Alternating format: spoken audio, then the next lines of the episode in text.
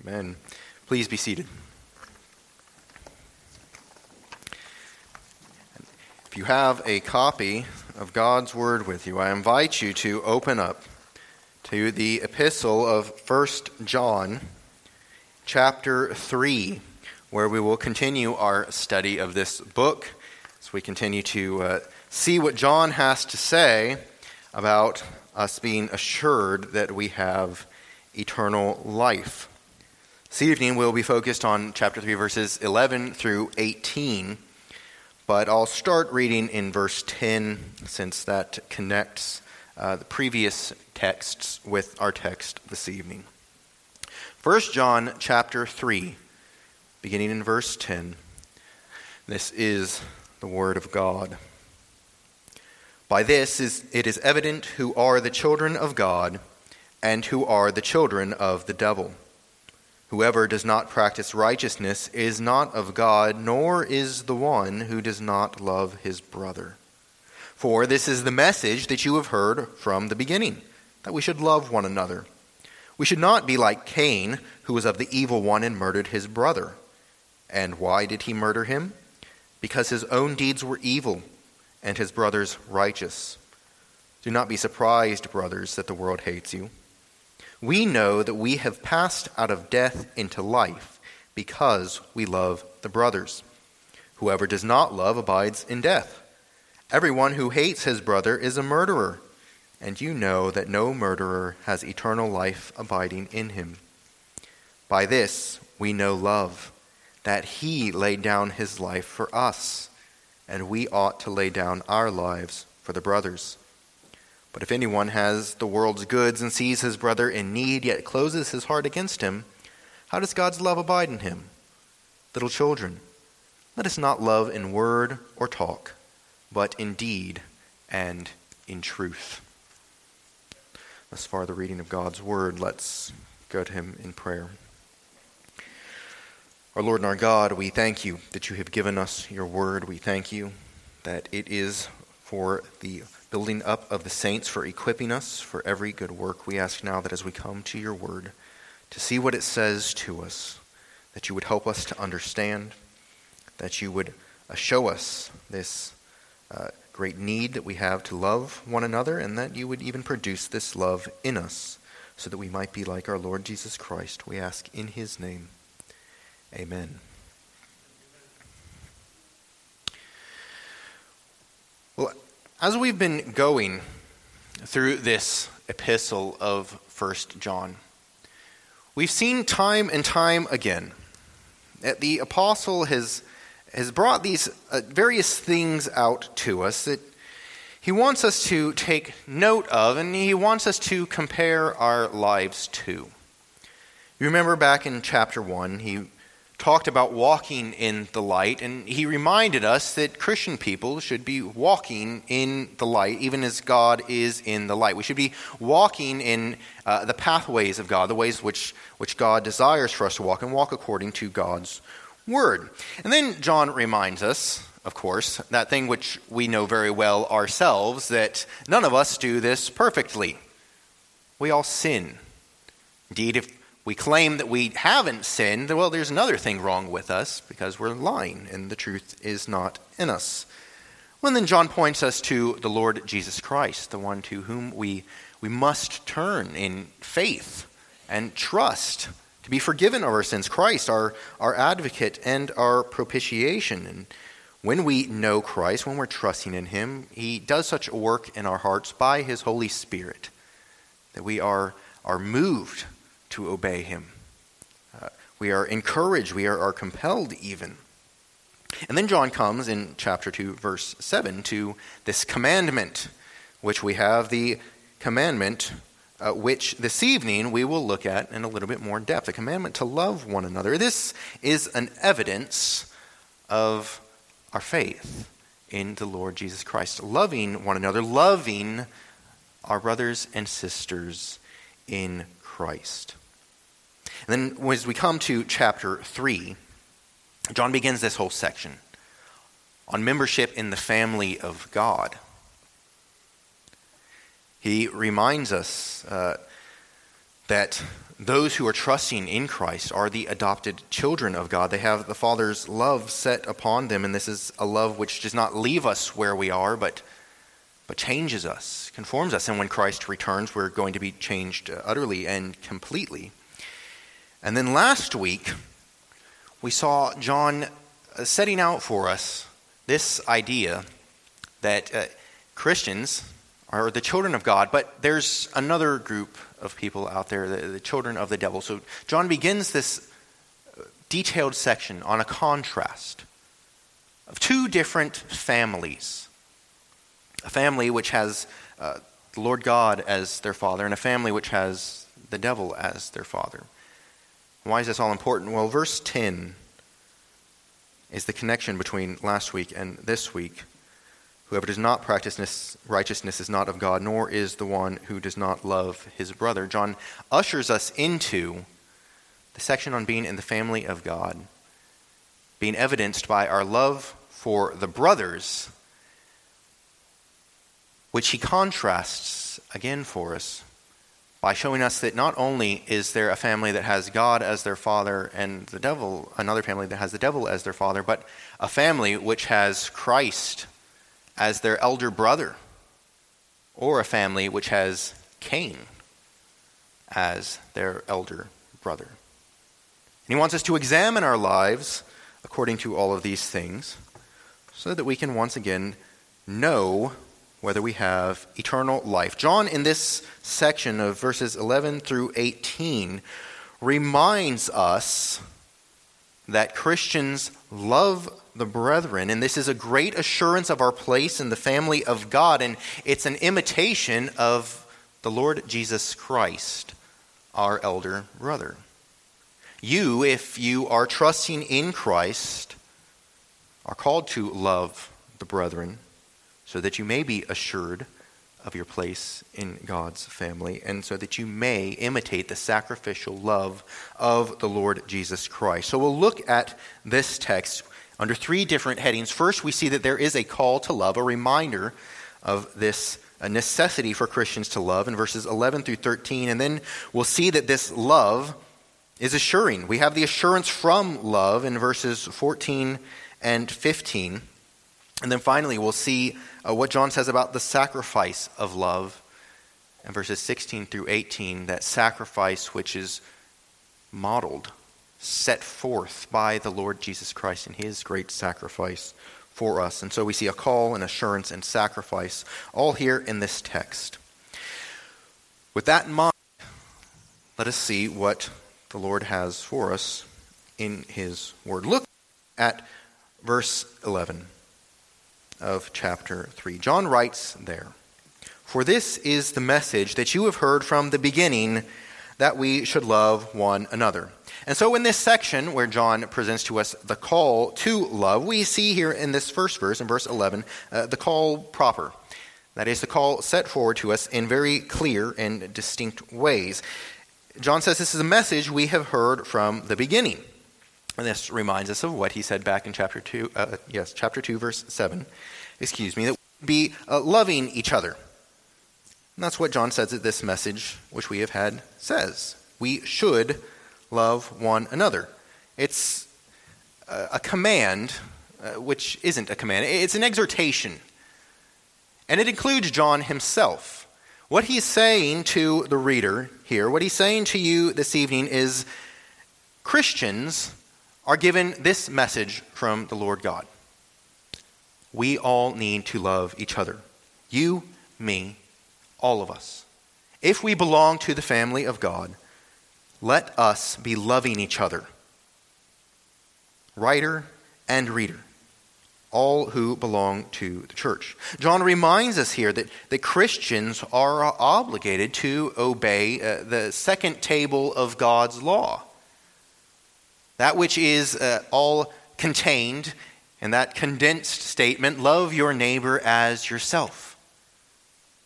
Christians are to do this. We are to, to love one another, to care for one another. We are obligated as members of the family to look out for our brothers and our sisters, to help each other. And even as he reminds us of this call that we're to love one another, he reminds us of the exact opposite of what we are called to do. Verses 12, and then with a kind of an extension of that in verse 13, where he gives us a negative example. In fact, one of, uh, one of the most distinct, one of the starkest of negative examples. He gives us a negative example of Cain. Look at verse 12. John, after just saying we should love one another, then says we should not be like Cain, who was of the evil one and murdered his brother. He gives us this illustration of Cain, I think, for, for several reasons. First, uh, we must remember that Cain was, at the point where he was offering sacrifices God before he, he killed Abel, was a member of the people of God. He was the first covenant child. Cain was born to believing parents. Presumably, Adam and Eve raised him in the nurture and admonition of the Lord as they could, pointing him to the Lord God, saying, We are supposed to worship God. He's the one who made us. We sinned and we fell short, and so we were thrust out of the garden, but the Lord very graciously has still been our God. He didn't kick us out and say, I don't want anything more to do with you. No, he, he sacrificed and he clothed us, and he still commands us to worship him. Cain, you must worship the Lord. He's worthy of that worship. And so Cain was a member of the church. He was taught to worship. But if you remember uh, the story of Cain that we see there in Genesis, Cain did not worship uh, the Lord God the way that God wanted him, uh, the way that God wanted to be worshiped. No, it seems that Cain decided that he would do what he wanted to do, and God could just go ahead and accept whatever it was that Cain thought God should accept. Remember that Cain offered just the fruits of the ground which he had harvested, while Abel is the one who offered the acceptable sacrifice of the lamb. And so Cain, as we saw last week, decided to practice lawlessness to not do what God had commanded, to not worship in an acceptable way. And so then Cain is proved to be a child of the devil, a member of the church by all evidences, and then shown to be a child of the devil, who Christ says was a murderer from the beginning in John chapter 8. Cain murdered his brother Abel. He killed him. And John reminds us of why he did this. John asked the rhetorical question, and why did he, that is Cain, murder him, Abel? Because his own deeds were evil and his brothers were righteous. Cain murdered, or uh, the Greek word here actually indicates slaughter. It's a very brutal word, it's only used a couple of times. Cain commits an atrocity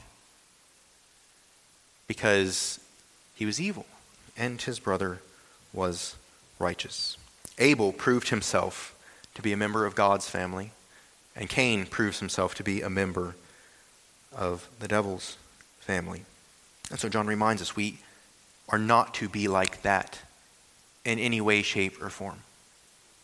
We who are, are bought by the blood of the Lord Jesus Christ shouldn't be acting like the devil. We shouldn't be acting like Cain these are the, the archetypes, uh, the paradigms of wickedness.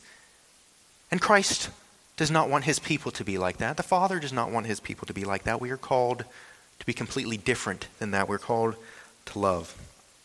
And it's interesting, John gives us this uh, little phrase there in verse 14. We shouldn't be surprised if the world hates us. In light of the fact that Cain killed Abel, we should not be surprised if the world hates us. Cain should have had some natural affection for his brother, which prevented him from murdering him, and yet that did not prevent Cain's wickedness from manifesting itself.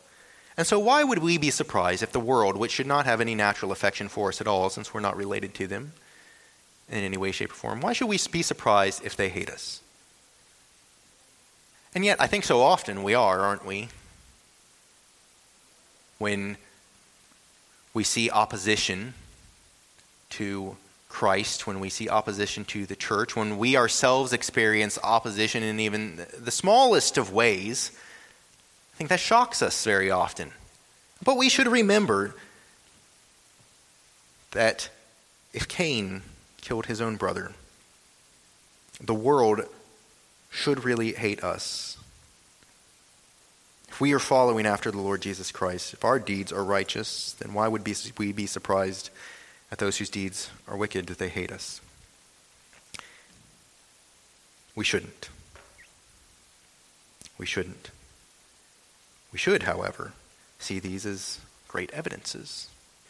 And that's where John leads us in the next section. In verses 14 through 15, he tells us that these uh, behaviors are great evidences of our status, of where we are, how we, how we stand before God, whether or not we have the Lord Jesus Christ as our Savior, or whether or not we have to stand before God on our own. Verses 14 through 15, we see that there is great assurance in our love for the brethren. Look at verse 14. John writes there, We know that we have passed out of death into life because we love the brothers. He says, We know. This is an incredibly strong statement, isn't it? John doesn't say we have a 95% certainty. He doesn't say, well, we can be pretty sure. No, he says that love for one another, true Christian love for the brothers, is evidence that the Holy Spirit is working in your life. It's evidence that the Lord Jesus Christ has, has washed you with his blood. And he's changed your heart. And he's put this love which he had for you in your heart so you can love all of his other people. John says that this is incredibly strong evidence. It's interesting, uh, the Apostle Paul does something very similar when he addresses uh, the church at Colossae. In Colossians chapter 1, uh, Paul says that he's so thankful for them because their faith is evident. He's heard that their faith is evident, and he's heard that they love the saints. Paul can be confident in, in the salvation of the Colossians there at that church in Colossae because they have faith in Christ, and that faith is demonstrated by their love for the brethren. This love is, is great assurance. Maybe some of you have taken one of those uh, DNA tests to see what your ancestry is.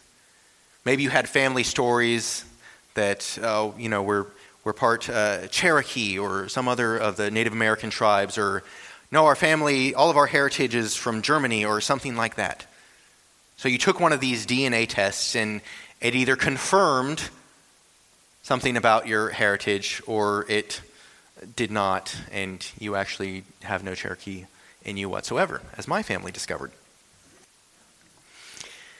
This love, which Christians have for one another, is kind of like a, a spiritual DNA test.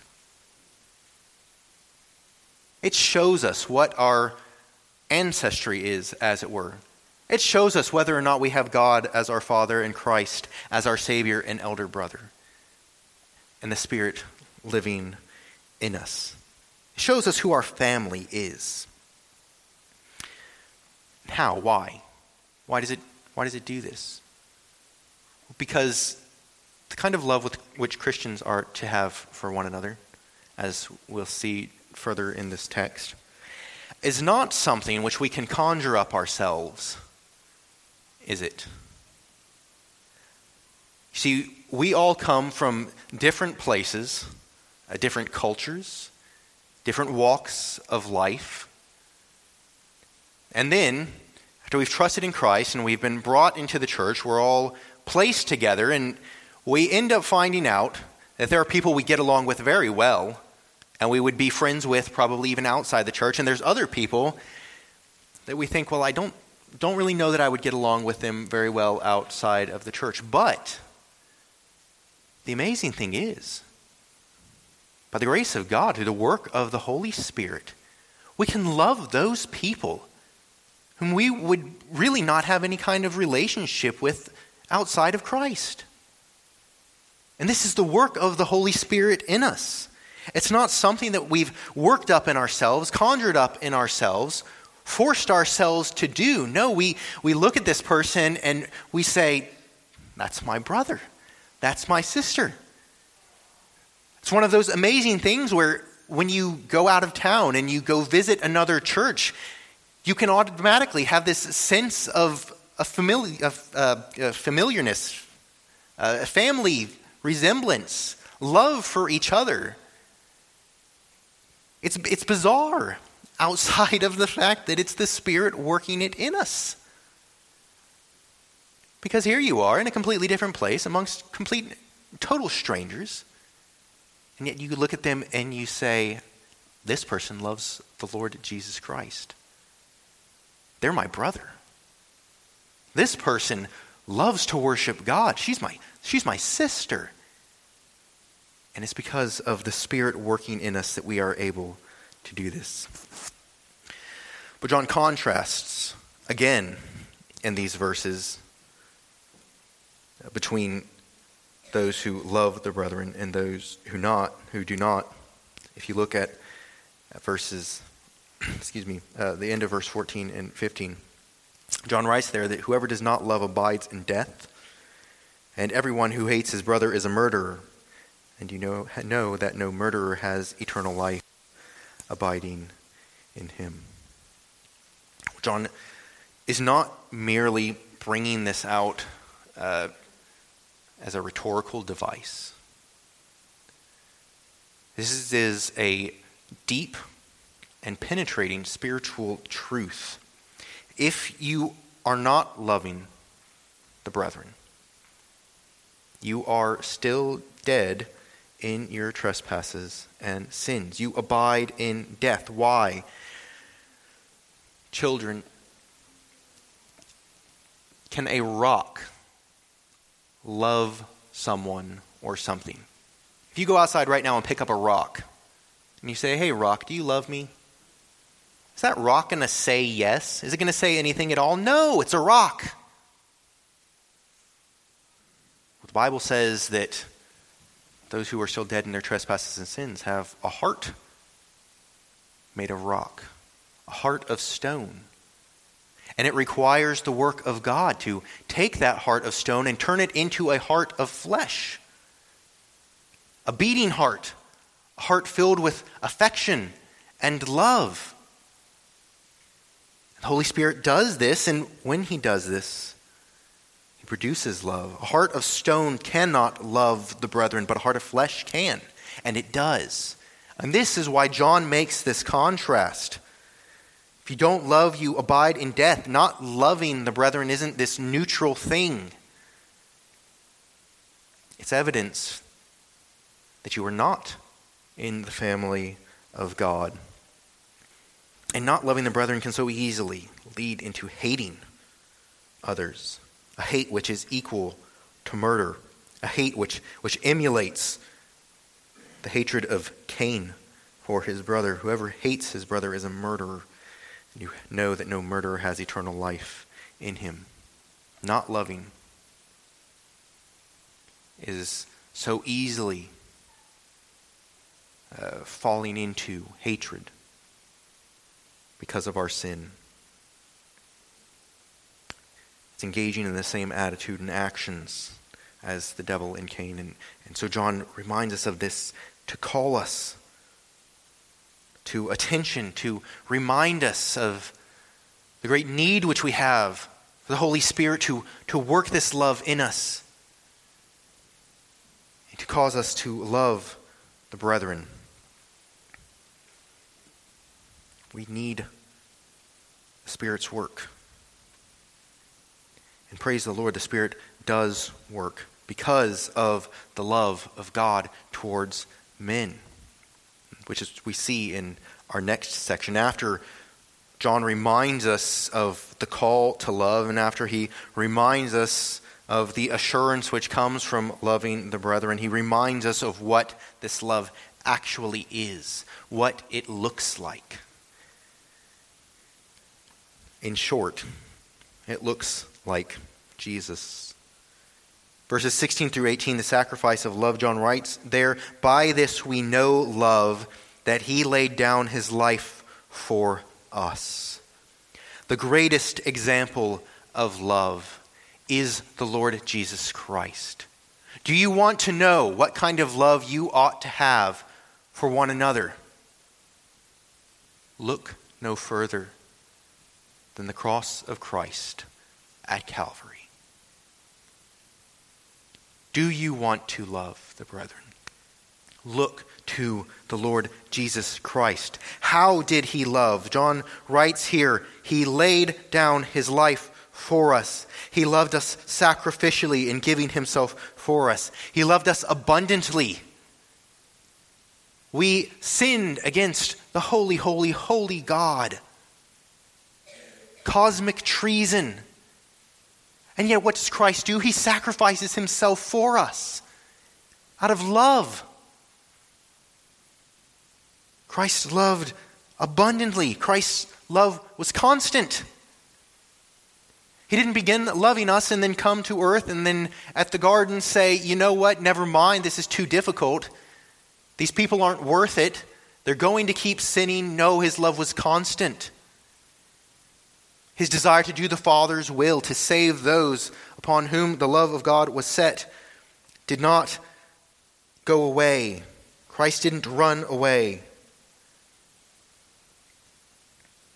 He loved sacrificially. He loved abundantly. He loved constantly. Who did he love? John says he laid down his life for us. He loved sinners. He loved people who were not part of the natural family of God, but rebels against God. Cain hated his natural brother and killed him. Christ loved those who were not naturally part of the family of God, and he laid down his life for them. The contrast here that John sets before us is as different as night and day. Lord Jesus Christ loved. And in comparison to the love of Christ, we can hardly say that anything else in this world is love. Because Christ loved so much. This love of Christ is what induced the hymn writer to write My song is love unknown, the Savior's love to me. Love to the loveless shown that they might lovely be. Oh, who am I that for my sake my Lord should take frail, frail flesh and die? Christ's love is love indeed. And John says that's how we ought to love each other. We ought to love sacrificially even as Christ did. We have to give ourselves for one another, helping one another, building each other up, encouraging one another. We ought to lay down our lives for the brothers. John says. He says this is a high calling. This is a hard thing to do. How are we to do this? Who, who is sufficient? We're not. But the Lord Jesus Christ gives great gifts to his church. He has sent his Holy Spirit who works this love in our hearts so that we might love one another even as Christ has loved us. John says we ought to love sacrificially. We ought also to love generously. In verse 17, John writes, If anyone has the world's goods and sees his brother in need, yet closes his heart against him, how does God's love abide in him? We're to love generously. God has not given us belongings, things. God has not given us money and want not to hoard for ourselves and spend only on our own enjoyment. Now, that does not mean that God does not bless us so that we might have enjoyment. But what it does mean is that we are not supposed to be focused on ourselves only. We are also to help take care of those who need actual, real help. Just an illustration to point this out. If you have a closet full of coats and jackets, and someone, a, a brother or sister in Christ, walked into this church in the middle of winter and didn't have any coat or jacket, is it loving of you to go up to them and say, oh, I'm so sorry you don't have a jacket? Hopefully you'll get one soon. No. You have a whole entire closet full. The Lord has blessed you and given you abundance. And He calls us to sacrifice and be generous to those. We could give our brother a jacket, as it were. So we are to love sacrificially and generously. John says we're to love actively and not just verbally. In verse 18, he writes, Little children, let us not love in word or talk, but in deed and truth. Love is not just verbally showing affection. Love is not just going up to your brother or sister in Christ and saying, Oh, I love you. I think we should do that. It can be a little weird, maybe, in our culture. But it's one of those things where I think it's only weird if we make it weird. We can express our love for one another. But John says that's not the extent of love. We're to love in deed and in truth. Not just saying something, but, but showing it. Caring for one another helping one another, spending time with one another, taking care of one another. This is the sacrifice of love which we are called to to emulate the example of our Lord Jesus Christ. So I think this leads us to the question Do I love? Do you? Do you love the brethren? This is an important question. If the answer is yes, then we praise the Lord for that. We have great evidence of our salvation when we love the brothers. And this is something which, which we should seek uh, evidence for. Do you love the brethren? Men, when you go to the Saturday morning men's breakfast, are you going just because of the bacon or are you going to spend time with the brothers, to fellowship with each other, to uh, be iron sharpening iron? Bacon is very good, a blessing from God, surely. But an even greater blessing is the fellowship of the saints and loving one another and demonstrating it. The same thing with, with women and, and the women's groups, or young men and boys' night, young girls and, and girls' night? Are you going because you just want to go have fun? Or are you going to fellowship with your fellow believers? Or are you going to help each other on the road to heaven, pointing each other to the Lord Jesus Christ, encouraging one another and building each other up? I think this is an important question for us to ask. Are we loving one another or are we just seeking our own enjoyment through these things? Let us love one another. And how can we do this? Maybe some practical things. I Think when we look at verse 17, and we see John talking about seeing our brother in need. Very often, I think our minds go immediately to physical things. Do we see our, our brothers and sisters hungry? They need food. Well, let's feed them. Uh, do they need clothing? Well, let's help take care of that. Uh, do they need uh, financial help to pay some bills while they get back on their feet or something? We tend to think more in terms of the physical, but do we see our brothers and sisters in need spiritually? I think this is something which we ought to be looking for as well so that we can love each other. When we see each other struggling in, in some way, shape, or form spiritually, what are we doing to love them? Are we pointing them to Christ? Are we encouraging them? Are we praying for them?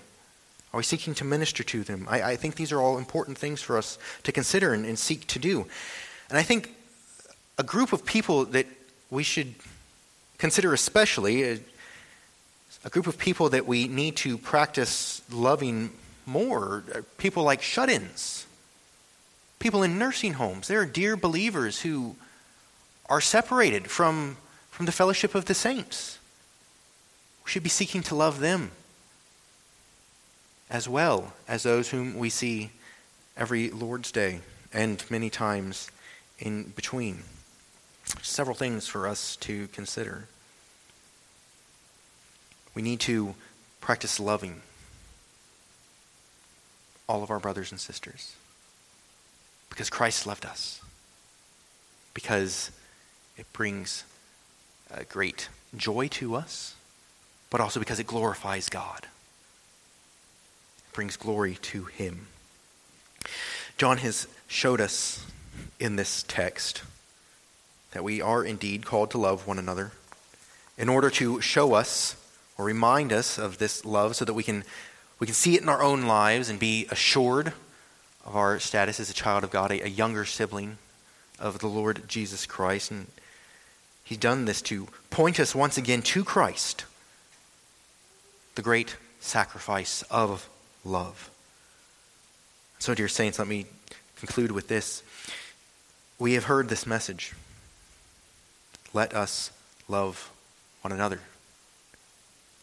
Let's do this, not only in word, but also in deed and truth, so that we might glorify our Savior and our Father in heaven. Let's pray. Lord and our God, we do thank you for your word. Lord, we thank you for the great love which you showed that while we were yet sinners, Christ died for us. Lord Jesus, your great sacrifice shows us the great beauty of your love towards us. Help us to glorify you for that, Lord, and help us to love one another. You've called us to do this, Lord. We know that uh, in our own power it is impossible, but through you all things are possible. We do pray that you would stir us up to love and good works by your Holy Spirit so that we might glorify you.